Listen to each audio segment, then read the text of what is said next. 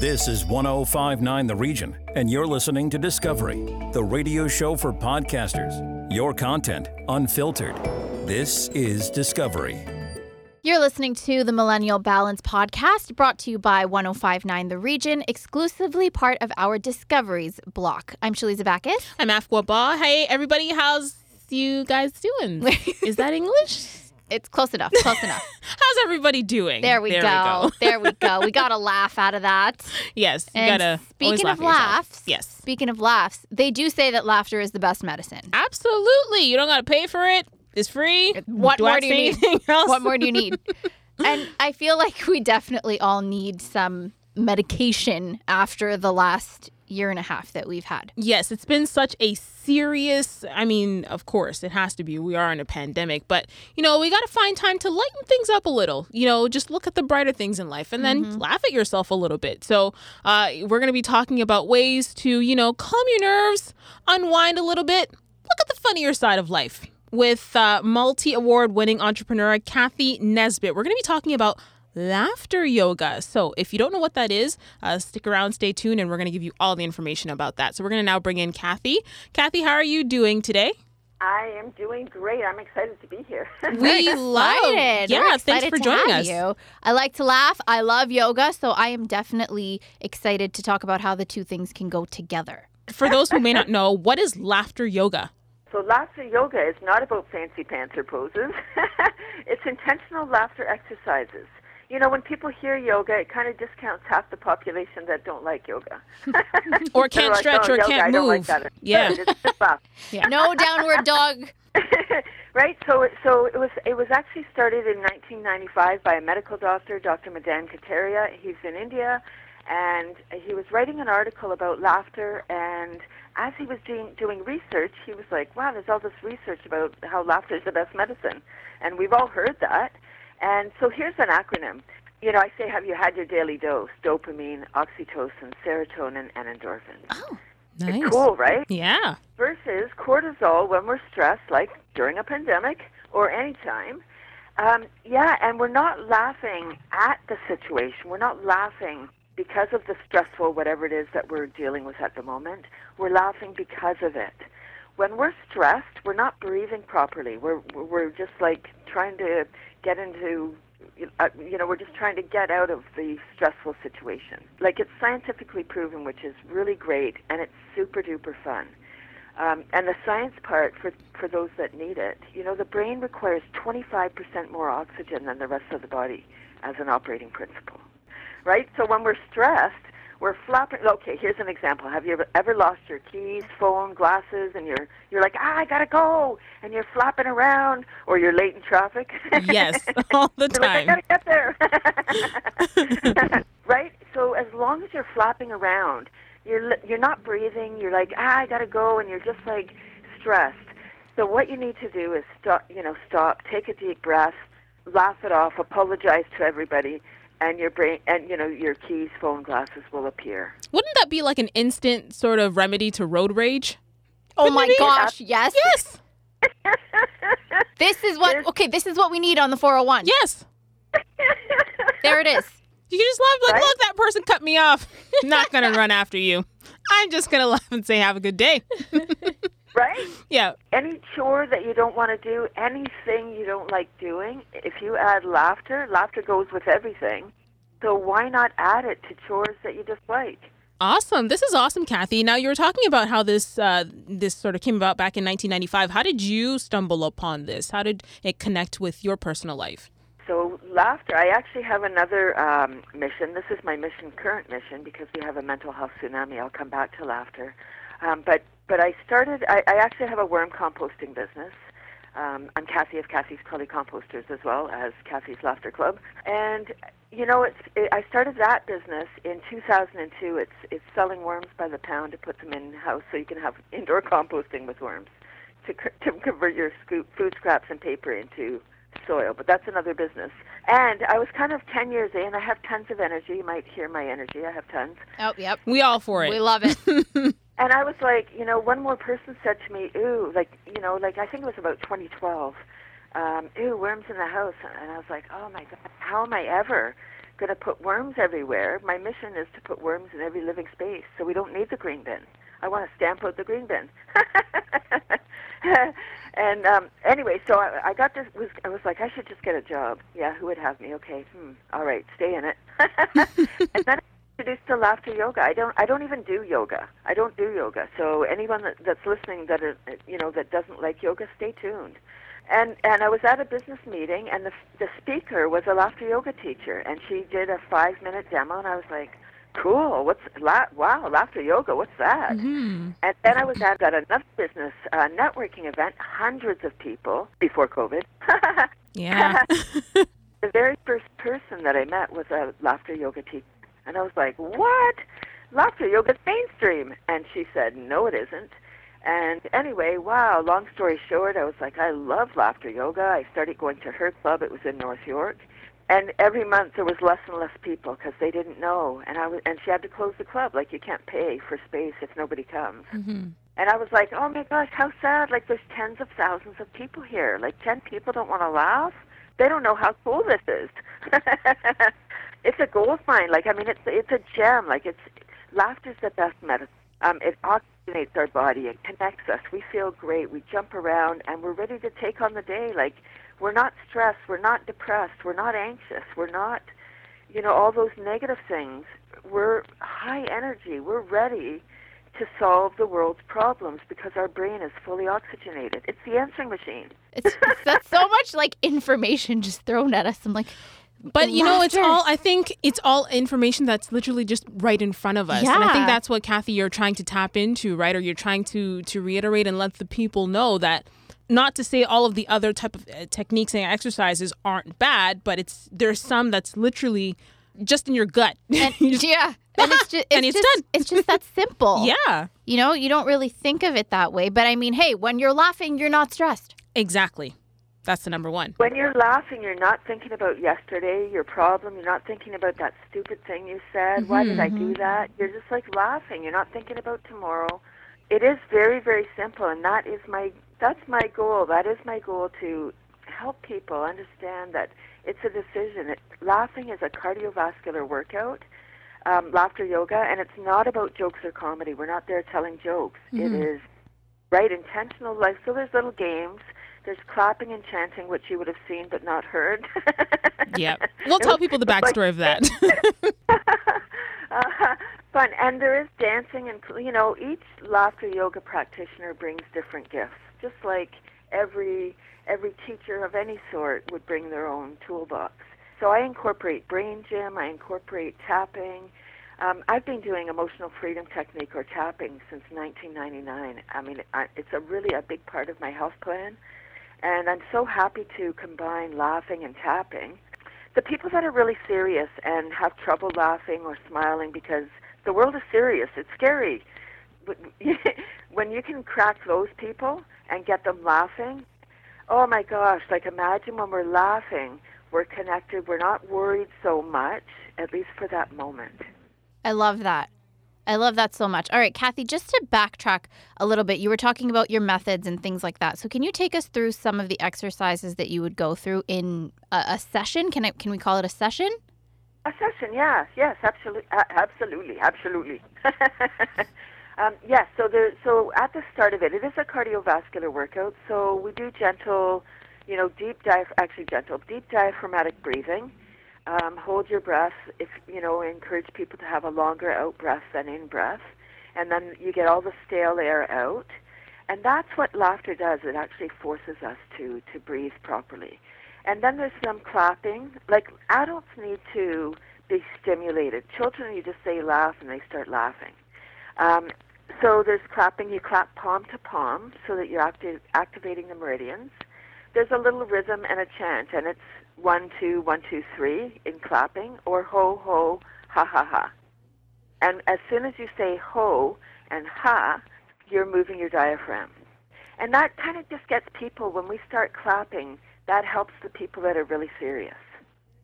Um, so there's 40 foundational exercises. You know, maybe you would be, say, making milkshakes. You hold up, and you know your milkshake making vessels. You mix them together. Yoop, yoop, and then you drink it. Ah ha ha ha ha. Fun. Or you do like high five laughter. So you go around like in person, you would go around high fiving. Online, it works out beautifully in the Zoom room. Now we're all in the Zoom room. So you use your camera. You know, you do high five and you and you do elevators, so going up, going down, ah ha ha, while you're laughing. It's really just silly games. And then maybe I, I usually play a song. So the song that I generally play is called "Hope Is Coming," um, because we need hope at this time just to let the listeners know for, some background, so I, I tuned into uh, Cathy's laughter yoga session, but uh, my audio wasn't working, so it was just looking at everyone um, speak, and and then I saw everyone dancing, and I'm like, oh, I want to dance too, I want to know, and I'm like, let me just dance along with them. I don't yeah. really need the music in the side. Get it, girl. but um, how did you uh, come upon choosing that song "Hope Is Coming"? Because it's very specific. It's not you know in the mainstream media. How did you come upon it? Ha. I actually met those uh, beautiful. I've seen them perform several times. Mm-hmm. They they they, travel, they were traveling around North America, and it is my anthem. I absolutely play that song every day and have done so since 2016. Yeah, everyone has a favorite song. It's not cuckoo yeah. at all. Yeah. I mean, for me, it's Drake and Ariana Grande, but you know. You have your thing. Cathy has her thing. Exactly. Everybody has their own thing. now, Cathy, you mentioned a little earlier, you know, sometimes it's hard to get into the swing of things and response is kind of like, kind of awkward. So, how have people been responding to your program after they get the hang of it? Once they come, they come back again. They generally they generally experience something you know, it is challenging. It really is deciding, right? It's anything that we do that's for the first time, it might be awkward. I mean, not that laughing is the first time, but laughing for nothing, right? For we're in charge of our own pharma. Like this is serious stuff while we're laughing. it sounds so funny. so, so for people that are hesitant, I would say um, attend a club. The beautiful part about online is you can attend and have your camera off. Like, let me just check this out and you know just listen in. But I believe that just being in the energy, they're they're receiving the benefits of of laughing. It's high vibe energy, right? Like when we're feeling sad, and we know this personally. Like you know it, I know it, and during this cuckoo time, uh, like almost daily, people experience those anxiety, fear, like anger. Mm-hmm. right? Uh, like everyone goes through all those things every day because it's like, what the heck is going on here? We don't even know. And so we need to laugh so that we can connect. So come to the class. Have evening classes. They are super cool. They're chill. Uh, they're getting us ready to go to bed. So they're more, you know, more slow, more quiet, um, more deep breathing, more kind of meditative. Awesome. Okay. So then before we get we we let people know about your weekly sessions, we know that you're about to have an event coming up in September. If you can give us a little bit more detail on that. So the founder of Laughter Yoga, his goal is world peace.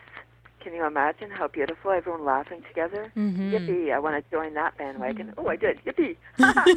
okay. And the the Sharon Temple was built by the Children of Peace in the early 1800s. It's a National Historic man- Monument of Canada. I'm I'm thrilled and honored um, to be the one bringing laughter yoga. So I'm going to be doing the event on September 15th, uh, 7 to 8:30 at night. Um, and there's information either on my website or they can go to the Sharon Temple website and, and tickets are 25 um, per person or $40 for a couple. It's a fundraiser for the temple. Yes. So if people want to find you and find out more about laughter yoga, where can they find you and where can we sign up for classes? Beautiful. Yes, that's all on my laughter page. It's cathysclub.com. Um, Cathy with a C and an S.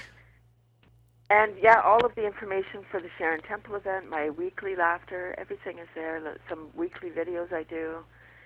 Just laugh, everybody. It's a really beautiful thing. Yes. Just laugh. That's it. We've been smiling throughout this entire episode. This has been fun. Yeah. Thank you so much for joining us, Cathy. Once again, this is Cathy Nesbitt, multi award winning entrepreneur. And of course, uh, she is running these laughter yoga sessions happening. So make sure that you're able to get in on one of these classes. I'm telling you, have your audio on. That's my suggestion yep. for you. It'll be much more of an experience. um, but you know what? Just off the energy that they give off during these classes, you will be smiling and laughing throughout it, audio or not. And it's it's definitely a session that you want to try out. Uh, Cathy, you can already feel the love coming out when she's teaching. So I do encourage you all to go and, and try out a session uh, whenever she's having the weekly sessions. And of course, uh, just go over to her website whenever you want to uh, get more information on that. Cathy Nesbitt, thank you so much for joining us. Thank you, Shalisa. Thank you, Afua. I appreciate it so much. Thank you so much, and thank you so much for tuning in to this episode of Millennial Balance exclusively here on 1059 The Region. Do you have an idea or a podcast to share? Send it to us here at Discovery, the radio show for podcasters on 1059 The Region. Hey there, and welcome to another episode of Mental Health Moments, hosted by yours truly, Phil McCabe, and brought to you by 1059 The Region. And just a heads up before we get into the interview Discovery is now on all sorts of platforms. You can download the podcast at Apple, Spotify, Google Play. We've got 40 different platforms that this podcast is now available. Discovery, the radio show for podcasters. This podcast, in my view, is designed to share as many stories of as many people as humanly possible and really delve into what mental health means and how it impacts so many different people in so many different ways. As I continue to say in every episode, the goal is to reach all walks of life and talk about individuals and their personal experiences, but also touching on common threads when talking about mental health. I'm incredibly thankful today to be joined by my next guest, Senator Denise Batters, a woman who is not only a member of the Canadian Senate, but also a mental health advocate. Senator Batters, thank you so much for joining me today. Thank you very much, Phil. Really appreciate the opportunity to speak to you and to your listeners out there about this important topic.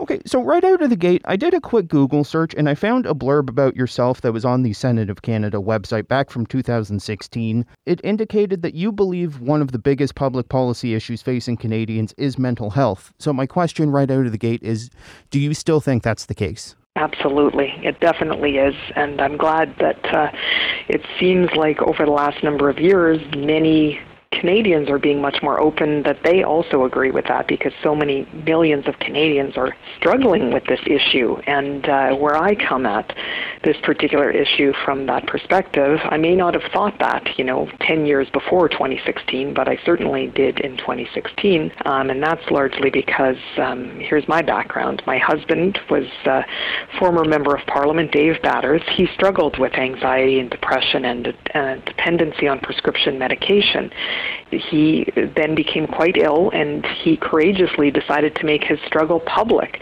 um, when he announced that he was not able to run again for re-election because he wanted to raise awareness about mental health issues and help people. And tragically, Dave died by suicide in 2009, two weeks before his 40th birthday. So, in the wake of that grief and sadness, I committed that I would carry on this cause in Dave's memory and try to help other families who were struggling with these same issues. Just piggybacking off of that, uh, obviously you, you lost your husband in 2009. Do you find that that was really a catalyst for your advocacy work and you kind of that was what set you off on this path to be an advocate and be this vocal uh, throughout the rest of your life? It's now been 12 years since Dave passed away, and you know, in that time, I've seen a lot of improvements in the awareness of and the attitudes towards mental illness. But there's still so much more to do. And I guess following Dave's death, and really, he was only uh, you know quite ill for the last year and a half of his life. So it just goes to show you how quickly things can tumble down very quickly. Um, and that's quite scary because you know prior to that we had quite a happy life. And uh you know so following dave's suicide um in addition to my own experience with dave but i got to know other family survivors of suicide and got to see the experience of others i met who were it's called left behind by suicide so i learned a fair bit about suicide prevention during that and about a year after Dave passed away, we started this project. Um, together with a few of Dave's closest friends, I org- organized several Dave Batters Memorial Golf tournaments. And we raised more than $200,000 to increase awareness around issues of mental illness and suicide. And what we did with that money was we put it towards the production and broadcast of a television commercial, encouraging those suffering with mental illness to reach out and seek help. And it was particularly targeted at middle aged men, who are a group which is probably most likely to suffer in silence with mental health issues, and actually the group that is most likely to die by suicide. So at the time, I chose a commercial as the means to communicate directly with that group because I knew from Dave's experience that sometimes dealing with depression means you only have enough energy to lie on the couch and flip through TV channels. And maybe that's where you'll see this ad about a regular guy who looks like you and feels like you do. And it, to me, it's a way to reach out, a way to meet you right where you are. So if any of your listeners are interested in seeing this commercial, it's just a 30-second TV commercial, which you can still find uh, if you search Dave Batters on YouTube. Have you seen a notable difference in mental health advocacy 12 years ago compared to now? And piggybacking off of that, where do you think we go from here? I think every Canadian's life is affected, and that's become much more well known by issues of mental health in some way, whether it's a family member or a caregiver or a friend of someone. You know, communication and connection to other people is at the heart of, I think, healing mental illness. Social media has kind of been a double edged sword. It's revolutionized our awareness of mental health issues, I think. You know, while it can connect us and provide people in crisis with much needed support, it can also contribute to bullying and isolation and struggles with mental health health. Social media support alone is not good enough. I encourage people to remember that they need to act by reaching out to the people around us directly as well. And you know, there there have been there's so much more awareness about mental illness and um, mental health struggles, particularly this year. You know, the pandemic I think has really brought issues of mental illness and addiction to the forefront of public discussion.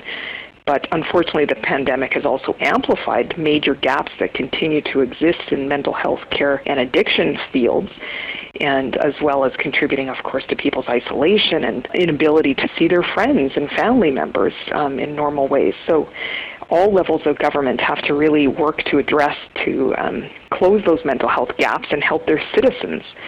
So, you know, there's much more to do, but I'm encouraged to see things like, for example, the 988 line. It's something that's come into the news in the last couple of years, and I first heard about it almost two years ago um, because in time of mental health crisis, connecting with another person can absolutely save a life. And um, I heard about this initiative uh, almost two years ago, proposed by an Ontario mental health advocate, Kathleen Finley, to institute a three digit national suicide prevention helpline across Canada.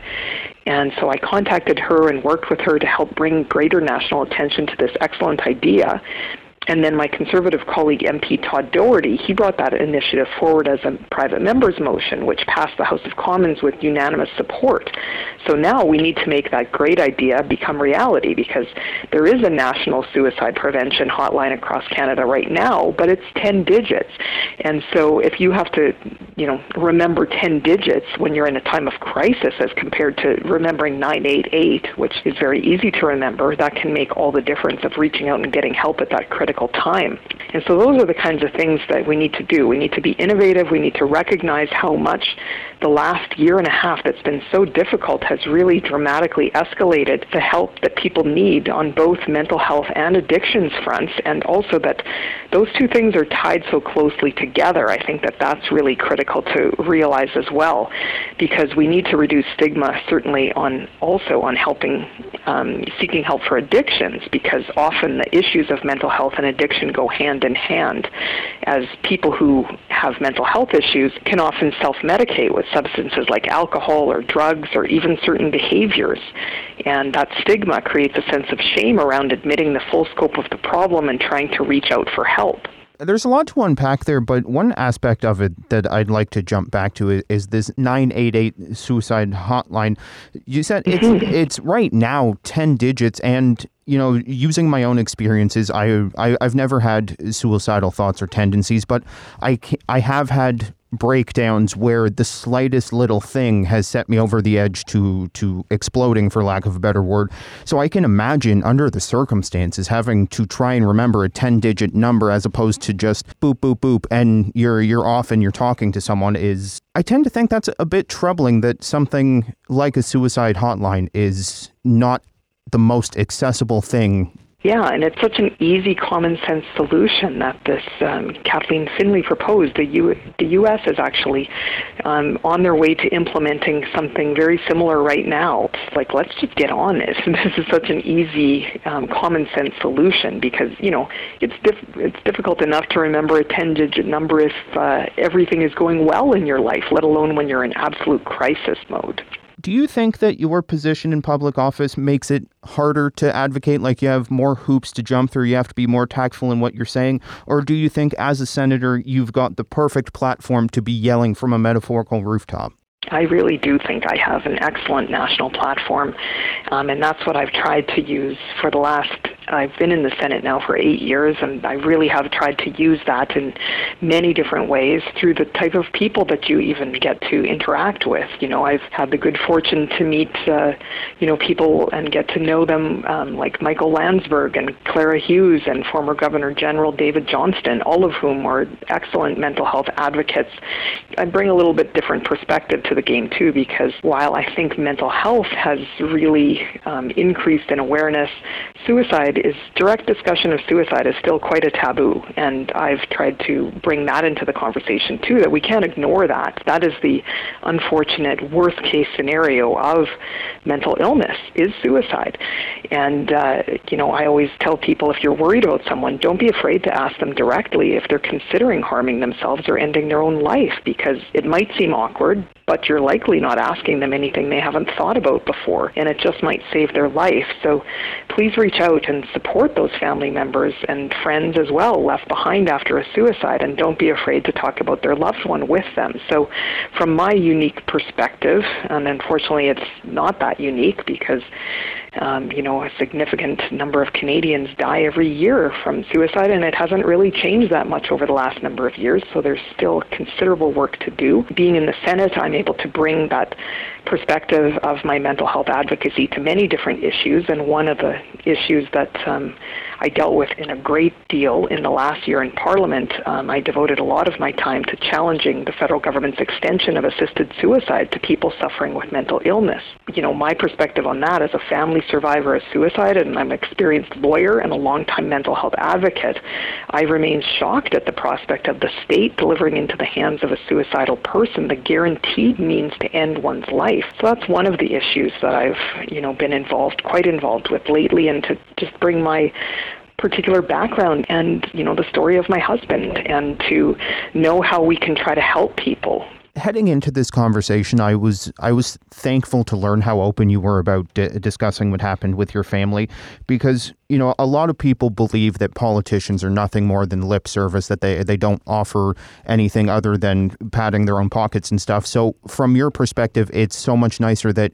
you are in that position and you have these experiences and you're open about them because it, it humanizes you, for lack of a better word, and it, it makes you certainly more relatable to anyone else that might be suffering through similar situations. Well, that's what I'm trying to do because I'm fortunate to have, I am very honored to have this position in the Senate.